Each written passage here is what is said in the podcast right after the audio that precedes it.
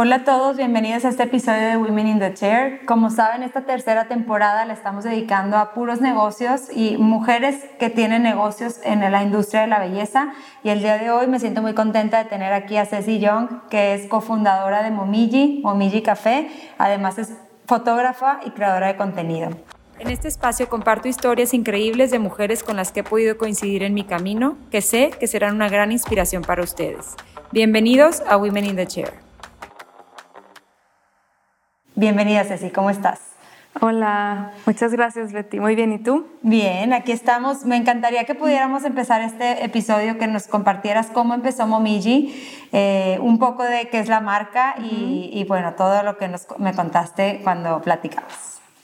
Momiji empezó en el 2016, después de un viaje que hicimos a, Corea y a Japón y vimos en, en Corea como toda la cultura de pues el K-Beauty, la rutina y todo eso. Y después de ese viaje le regalamos literal a nuestros amigos como, no sé, trajimos regalitos de, allá, de que mascarillas y cosas de skincare. Y nos, nos decían como, ¿y dónde puedo encontrar eso en México? Y de ahí como que tuvimos la idea de hacer un e-commerce. En ese entonces, pues como te contaba, no había tantos e-commerce en México, estaba Amazon y ya. Y en el 2016 pues abrimos nuestra tienda como distribuidores y ahora somos también una marca de, pues marca propia de skincare y cosméticos. Sí, qué padre. No sé si ya los que no la conocen, es una marca que está padrísima, tiene muchas eh, diferentes, bueno, traen marcas también de, de Corea, pero también ya hicieron su marca y la calidad es súper buena y premium. Y bueno, nosotros en Ponte Guapa tenemos los parches y todas las clientas los aman. De hecho, no sé si te habíamos platicado, pero lo incluimos como un servicio. O sea, lo ofrecemos como una experiencia de servicio y les encanta porque como es que se relajan mientras están en el salón. Entonces es una, es la verdad un producto bien padre y como que toda la filosofía de la marca de verdad es digna de compartirse. Y bueno, vamos a empezar con la dinámica, con las preguntas que formulamos, Ceci, para que si quieres irlas leyendo y nos vas compartiendo este, pues tus respuestas a eso. Em, en una industria que está innovando constantemente, cómo se mantienen en tendencia, tienen un área exclusiva de RD, RD es Research and Development. Eh, sí tenemos un área exclusiva de RD, bueno, no sé si se llama, si es más como Product Development dentro de Momiji. Eh, es una persona que es una persona formulador. Eh, cosmético, él es un ingeniero y conoce muy bien de, de pues, productos de belleza y de ingredientes, fórmulas, tiene mucha experiencia.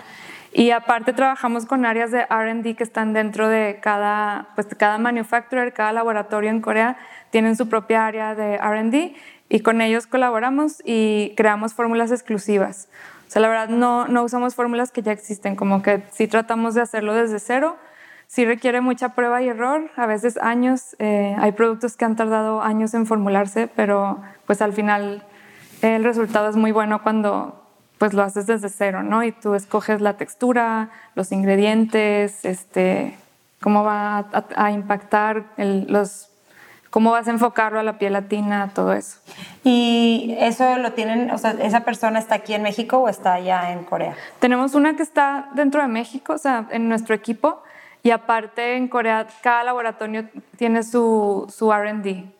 O sea, hay como divisiones en donde ellos tienen un laboratorio muy chiquito dentro de la empresa y luego ya lo mandan a, toda la producción, que es como ya pues más, más grande, ¿no? Y ustedes más bien como que proponen, eh, o sea, como que la persona que está aquí en esa parte como de creación de nuevos productos, como que proponen lo que les gustaría tener en un, en un producto de ustedes. Sí, o sea, nosotros vamos viendo cómo, cómo se están moviendo las tendencias o cómo se mueve nuestro nicho eh, y de ahí nos enfocamos en, no sé, a lo mejor vemos que los hidratantes, eh, pero para pieles maduras o para pieles mixtas están como muy en tendencia y de ahí vamos haciendo pruebas. Pero no todo de lo que hacemos pruebas sale a la luz. O sea, hay cosas que a veces no nos terminan gustando las fórmulas y pues nunca ven la luz. ok, qué interesante. Sí, vamos probando y probando. Agarro otra pregunta. Sí, por favor. ¿Cuál ha sido el logro más importante o del que han estado más orgullosas relacionado con la marca? Pues cada vez, o sea, los últimos logros son también como los más, eh, padres, o si no, siento que los primeros, o sea, la primera vez que lanzamos las mascarillas, que fue como el, el, primer producto de marca propia que tuvimos, fue para nosotros como algo muy grande porque no sabíamos que íbamos a llegar hasta ahí, o sea, nunca nos imaginamos que íbamos a tener marca propia, lo veíamos súper lejano. Y, y sí, o sea, porque tienes que hacer demasiada cantidad, ¿no? O sea, para poder lanzarte al mercado ya con una marca que no sea eh, parte de otra, ¿verdad? Sí, la verdad no lo veíamos como algo posible y cuando lanzamos, o sea, ese lanzamiento estuvo bien bonito porque todo el equipo estaba bien emocionado, eh, hubo muy buena recepción y aprendimos muchísimo. ¿Y cuánto tiempo hubo de que empezaron Momiji a que empezaron su marca propia? ¿Cuánto pasó? Eh, pasaron como dos años, dos años y medio, sí pasó un tiempo y sí, sí nos tomó algo de aprendizajes antes de, de lanzar un producto. Qué padre. ¿Y cómo dan, digo, me contabas un poco de, de la parte de como las relaciones, o sea, que todos los años iban a ferias y así, ahí fueron donde empezaron a conocer a toda esta gente que, que también podía maquilar la marca propia, ¿verdad? Sí, pues empezamos a ir a Corea a ferias, eh, también empezamos a colaborar con el gobierno coreano, o sea, tienen una entidad en México que se llama COTRA, saludos a COTRA, es este, la, como la entidad de comercio en el exterior. Entonces, con ellos conocimos a varios socios que luego se convirtieron en socios comerciales y de ahí uno de ellos nos dijo, ¿y por qué no hacen sus, sus propias mascarillas si ya conocen al mercado? si ya saben lo que quieren sus clientes, los ingredientes, etcétera. Y de ahí ya sacamos un producto como más adaptado a las necesidades que estábamos viendo aquí en México. Ah, Y tú crees, digo, estoy agregando preguntas ahí, pero creo que puede ser interesante. Este, ¿Tú crees que como la tendencia en cuestión como al skincare y las nuevas generaciones como que fue abriendo ese camino o crees que más bien, por ejemplo, ustedes que trajeron eso, que vieron el boom que había ya en Corea, este, pues todos los esfuerzos que hicieron de mercadotecnia y como de hacer una marca pues pues trendy, padre, como muy chic que, que entró al mercado, ayudó más. O sea, como que se unieron las dos cosas, o más bien es, o sea, crees que pues sí marcaron la pauta cuando empezaron con esto aquí. Ah, ya. Sí, es, es muy interesante tu pregunta. Creo que había definitivamente un nicho muy fuerte cuando empezamos, o sea, de gente ya conocedora de marcas y tendencias que venían de Corea pero poco a poco se ha abierto mucho el nicho. Este, ahorita ya personas, no sé, como mi mamá, por ejemplo, que cuando le, me acuerdo que cuando le dijimos, vamos a traer productos de Corea, vamos a importarlos, nos dijo como que, ¿qué? Este, nadie conoce eso, como que mis amigas nunca comprarían eso, algo así, ¿no? Como que ya estaba muy o sea, el, mercado estaba muy acostumbrado a productos, no sé, de Estados Unidos o marcas que ves pues en todas partes. más comerciales. Más comerciales, más clásicas. Y ahorita siento que ya es, entró en algo donde, no sé, como las amigas de mi mamá van a Momiji y dicen, es que quiero algo súper trendy, súper cool, estoy buscando mascarillas y como que ya empiezan a buscar otros ingredientes y les llama mucho la atención, ¿no?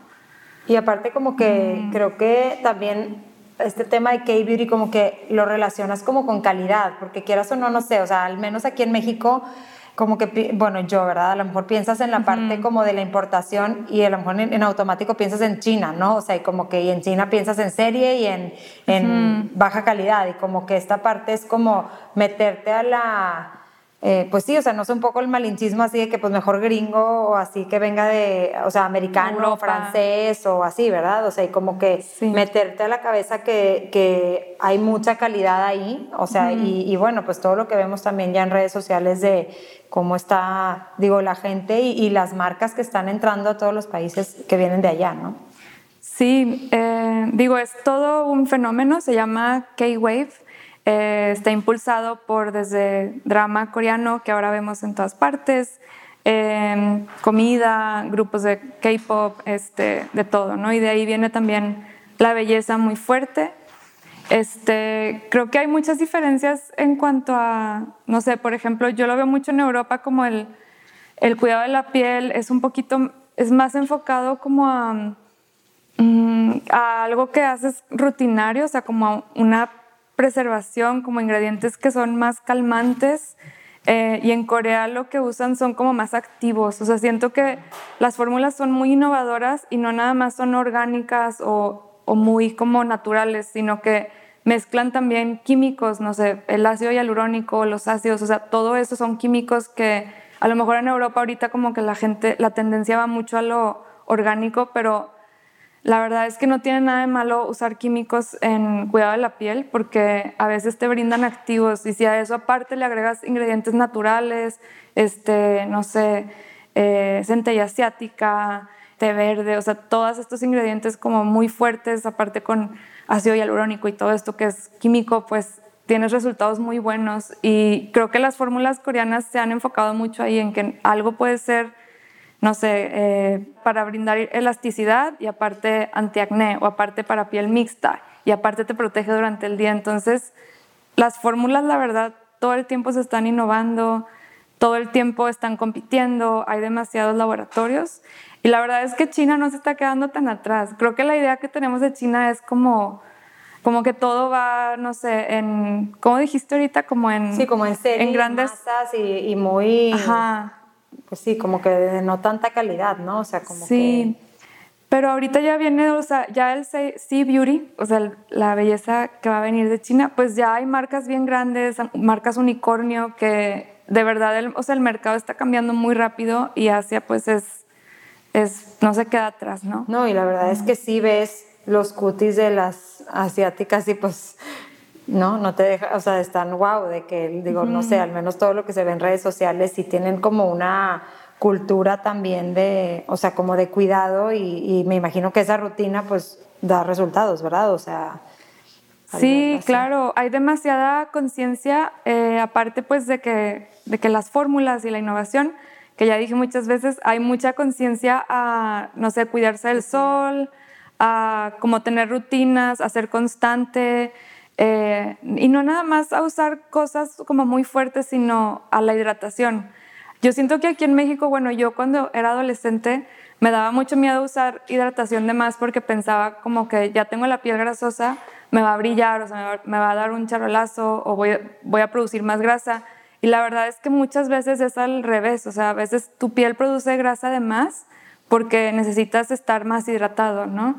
Entonces siento que allá como que eso lo tienen muy masterizado, como hidratar, hidratar, hidratar. Qué padre. Sí, como dices, una cultura, ¿verdad? Sí.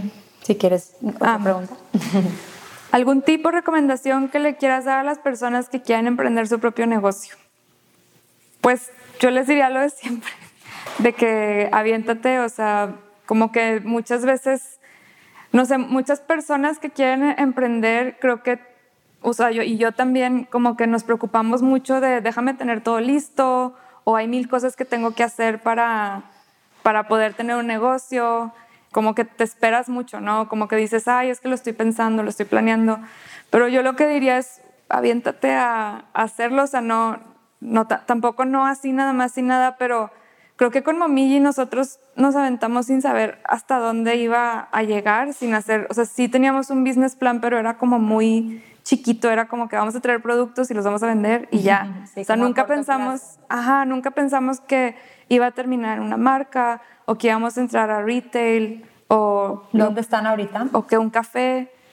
ahorita estamos en Palacio y estamos también en Liverpool. Acabamos de entrar, pero sí, apenas estamos como en unas plazas y luego ya más. Qué padre, sí. Y cuéntanos un poquito del Momiji Café también, porque siento que también este, me contabas esta parte que es como un movimiento, entonces, y aparte cada vez tenemos también más gente que vive entre nosotros, que viene de allá y siento que, que es súper además de que sea trendy, como que es esa parte como de adaptar eh, a México esta parte de esta cultura, ¿no? O sea, está padre. Y si quieres cuéntales un poco de qué es el Momiji Café, dónde está y todo, para que sepan.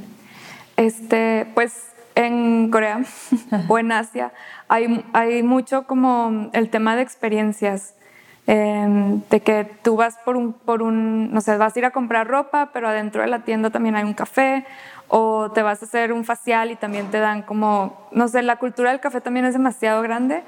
Eh, entonces nos inspiramos un poco de ahí en traer algo más allá de una tienda, como también dar una oportunidad de vivir una experiencia y, y pues de ahí nace mi café y nuestro, pues también tratamos de, de, meter algunos postres y bebidas inspiradas como en Corea, como el bingsu. Trajimos una máquina desde Corea para hacer hielo, eh, como unos raspados que tienen allá de tipo entre nieve y raspado. Ay, qué padre. Y pues sí, la idea es que tú vas por un café y también puedes adquirir skincare o al revés, vienes por cuidado de la piel y también puedes llevarte un café.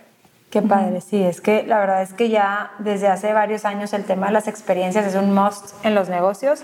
Y pues eso que decías del emprendimiento, ¿verdad? O sea, muchas veces no tienes tan planeado, pero traes como, a veces te mueve como el tema de poner un negocio o esta parte como de esta cultura que puedes imprimir aquí y pues aventarte y vas viendo. Digo, la verdad mi experiencia fue muy parecido, o sea, siempre lo planeé, pero no eh, o sea, no tenía así tal cual como eh, literal ningún business plan, o sea, digo, sabía cómo lo iba a hacer, sabía que lo sabía hacer y en el camino fui aprendiendo y decía, bueno, si me sobra tiempo hago esto y si me sobra tiempo hago lo otro. Y la verdad es que nunca, pues ahí ya estás, te metes en el carril y, y, está bien padre, es muy enriquecedor y muy como este, pues sí, como demasiado te llevas, te llevas mucho más de lo que, de lo que das.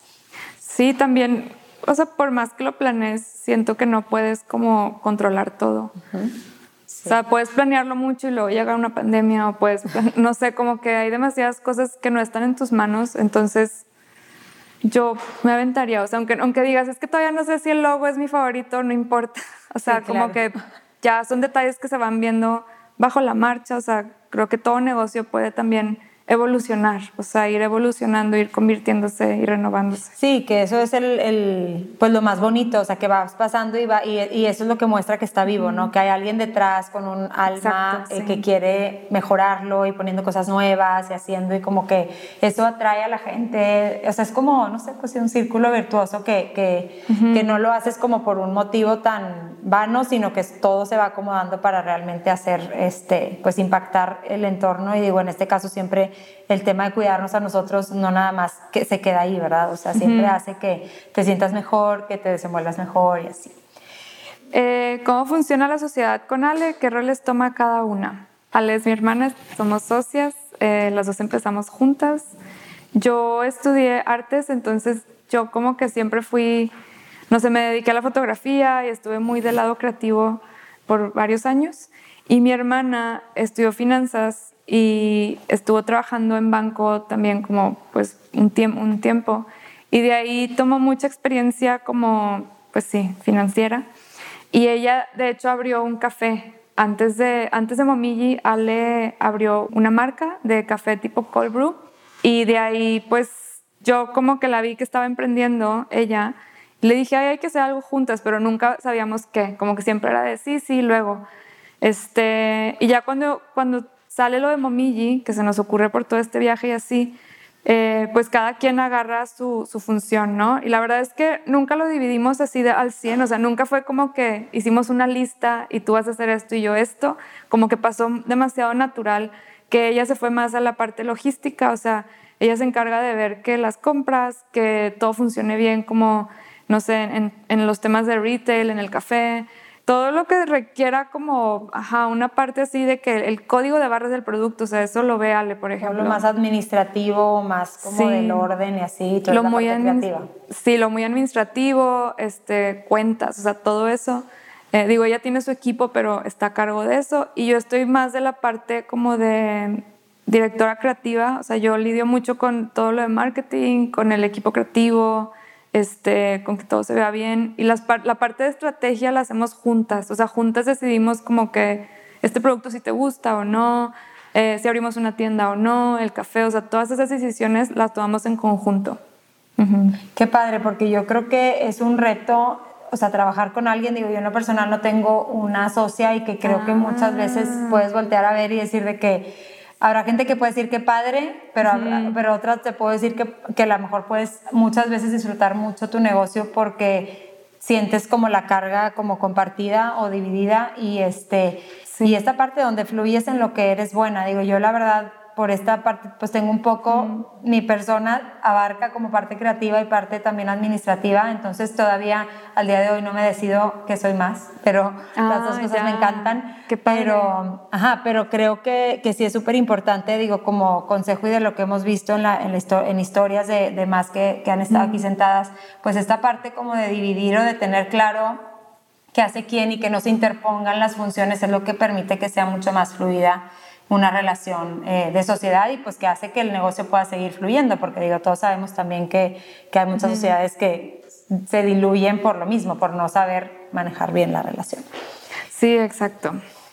Pues bueno, mil gracias Ceci por tenerte aquí. La verdad es que me encanta tu marca y se me hace algo, eh, pues qué padre que haya empezado de esta forma y que puedas compartir que, que pues literal empezaste con un proyecto donde no había pues tanta oportunidad o sí, pues tanto a dónde voltear a ver y se aventaron y pues creo que de eso se trata. Hoy en día que el mundo cambia tanto y que está en tanta evolución, eh, pues es más voltear a ver de qué, nos, qué nos gusta, qué nos apasiona y sobre eso pues no tener miedo para poder este, pues empezar a abrir un camino y, ya de ahí vas resolviendo y vas viendo y, y, hay mucha oportunidad de crecer.